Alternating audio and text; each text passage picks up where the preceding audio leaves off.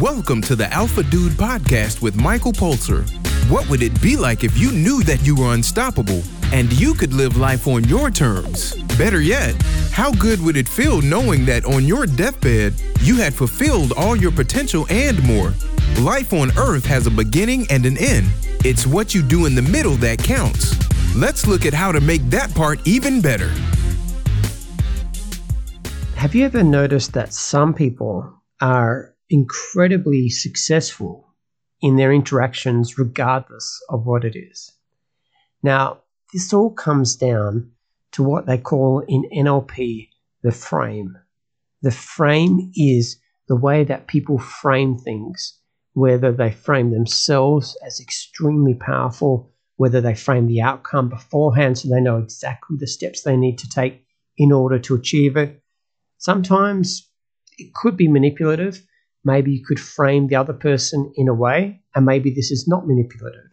So if you frame somebody as an absolute idiot, then subsequently, the way that you treat them, they'll pick up subconsciously that there's something wrong with them.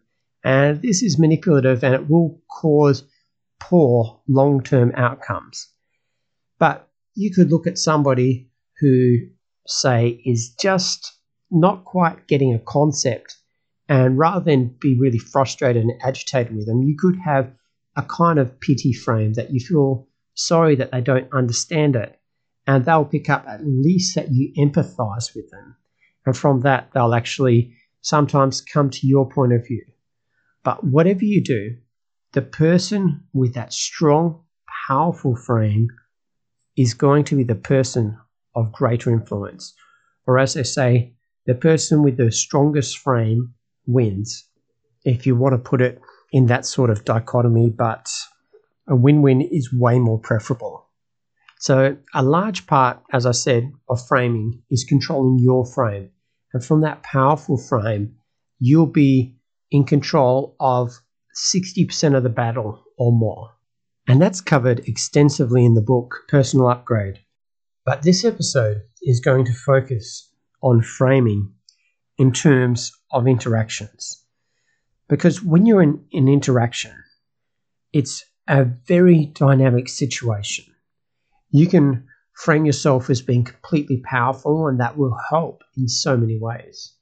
But as soon as you get face to face with another individual who has their own ideals, outcomes, preferences, suddenly things are very fluid. And the way that you interact will be massively impactful on the outcome. And if you go in there egotistical, sometimes taking framing wrong and say, well, I've got this powerful frame, then people are going to think you're a jerk and not really have much to do with you. But if you have that strong, powerful frame, but you have those dude aspects that we talk about from Alpha Dude, that you're loving and caring, that you really care about the other person, then this is kind of an irresistible combination. Just think about any amazing mentor or stereotypical, or even better, archetypical teachers and leaders who are incredibly warm, successful, charismatic, and they usually have this combination of that warmth, loving component and this strong, wise component. And the combination is really powerful. But this is all to do with you again, about framing yourself. Framing the outcome is really tricky because you have to have an idea of what you want, and that fluidity comes into it. It's getting harder to talk about it in the abstract, so let's just look at examples. Let's say that you're a shopkeeper and you want to sell something to someone. Let's say that you're a health professional and you want to motivate somebody to do something. Maybe it's a physio to get someone to do their exercises, a doctor to get someone to take their medications. Whatever it is, it's all about trying to make it so that your outcome is the one that wins out. And if you've checked box number one, that you have that strong frame, which is essentially the alpha dude frame. That's amazing. If you check box number two, which is that what you want is actually in benefit of the customer or the patient or whatever the person is, and you're not doing it just to manipulate them, then that's also incredible. And these two steps will probably solve most of the problems that you come up against, but not all of them. So the rest of the episode will focus on step number three, and that is looking for objections, looking for problems. And the best way to do this is to just visualize that you are in that situation and that you're as directly as possible asking that person to do something. So you're asking the customer to buy the product, you're asking the patient to do their exercise, you're asking the client to write down their goals, whatever it is, visualize it, make it clear, make it so that you're actually going through it. Because that's that whole pre motor cortex that starts kicking in, that part of your brain that experiences it as being mostly true before you've even done it.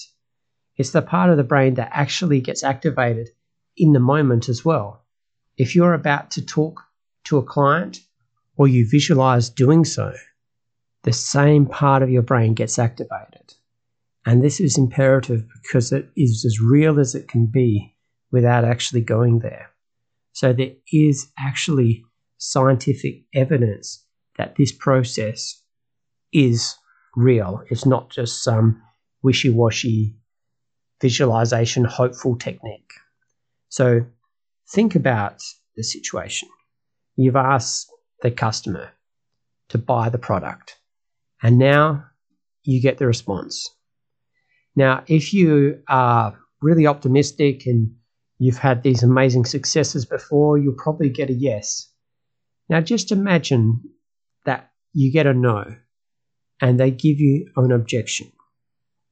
Now, write down the list of objections that they give you or that they could give you and just imagine it happening. You say to the person, So, do you want to buy this amazing car? and they say, No, I'm just looking. No, it's too expensive. No, I don't like the color. Whatever it is, go through it. The next step is handling the objections. Now, obviously, if you work in that area, then you've had experience. So it helps going through your past experiences of what you can say. If you have expertise in that area, then you know how to answer specific questions and problems. And you can even use the reframing technique in order to respond to their objections. So this may look like you're the car salesman, you say, Would you like to buy this car? And the person says, No, it's too expensive. You could reframe it and say, Well, I understand that this car is more expensive than the other models, but the fact is that it is much cheaper to run. And over one year, it's shown that it uses a lot less fuel than other cars. So you'll actually be saving money in the future, if it's true, of course. When people give objections, also listen to see how specific they are. So if they give you four or five specific objections, that means that they're in the ballpark, that they're perhaps more open to considering it. However, if somebody gives you a very general objection, it usually means that they're checked out and you're not even on their radar. So this changes the way that the interaction goes again. The other thing is that with objections, you have to be absolutely congruent. So if you have that strong, powerful frame, then your body language, your voice, tonality, everything has to match and line up and continue throughout the response. So that's why it's important that when you do this, that you do it in several ways. Firstly, you visualize it mentally. Secondly, you write down the response. And then thirdly, you just make it so it's second nature, so it just pops up into your head. So it's just a natural response. And this is a flow on effect from having a strong frame. Also, if you pre frame the entire outcome beforehand, then you'll likely be much more successful. And what I think is better for ourselves in general is to pre frame the outcome in general. So rather than putting everything on the line and saying, my whole day depends on selling to this customer, that's probably not going to help. But if you say that I am certain that I'm going to sell a car today, then that takes the pressure off if that person says no because you know the next customer's there.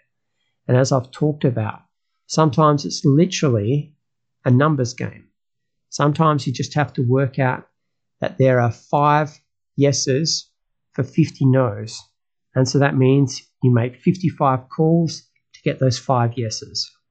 But you can help it, whatever you do, by having the best technique. Get that five up to 10, whatever it is.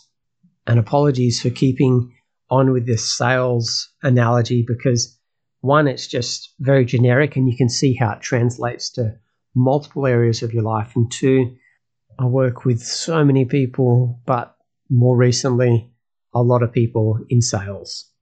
But back to it. So we've got the steps. One, you create the strong frame for yourself.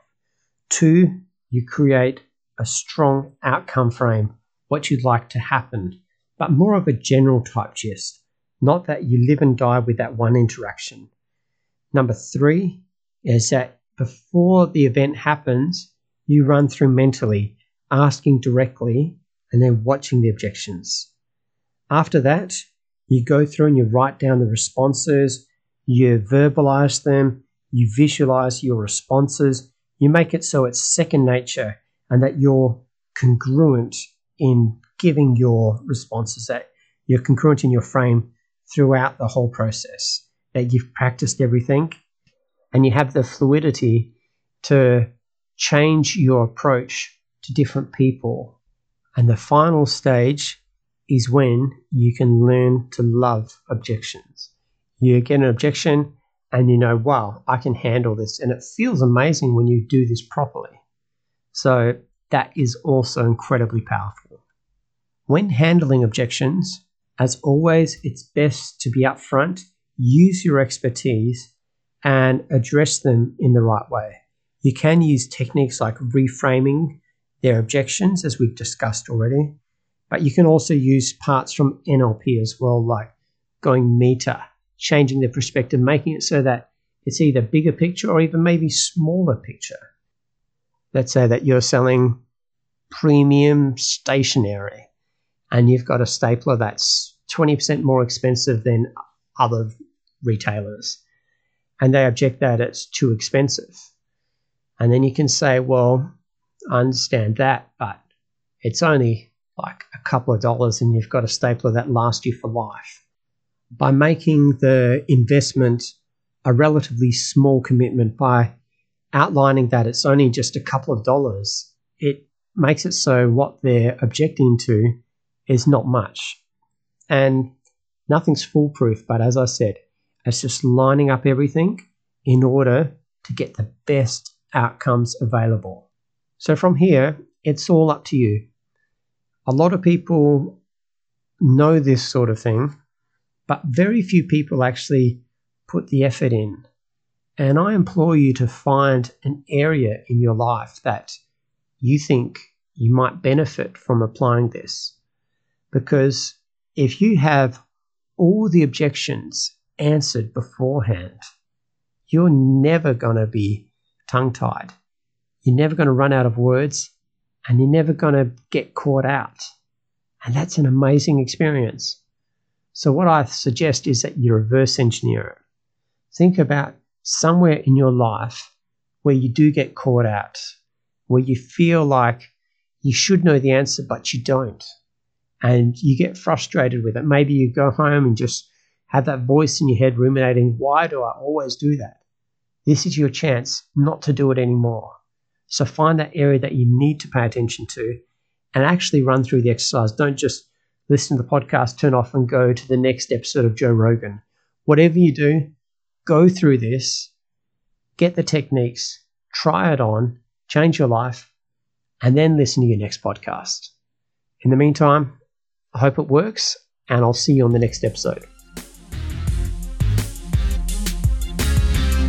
Hope you enjoyed the podcast. If so, rate it from the place you downloaded it. For any questions, send an email to michaelpulser at gmail.com.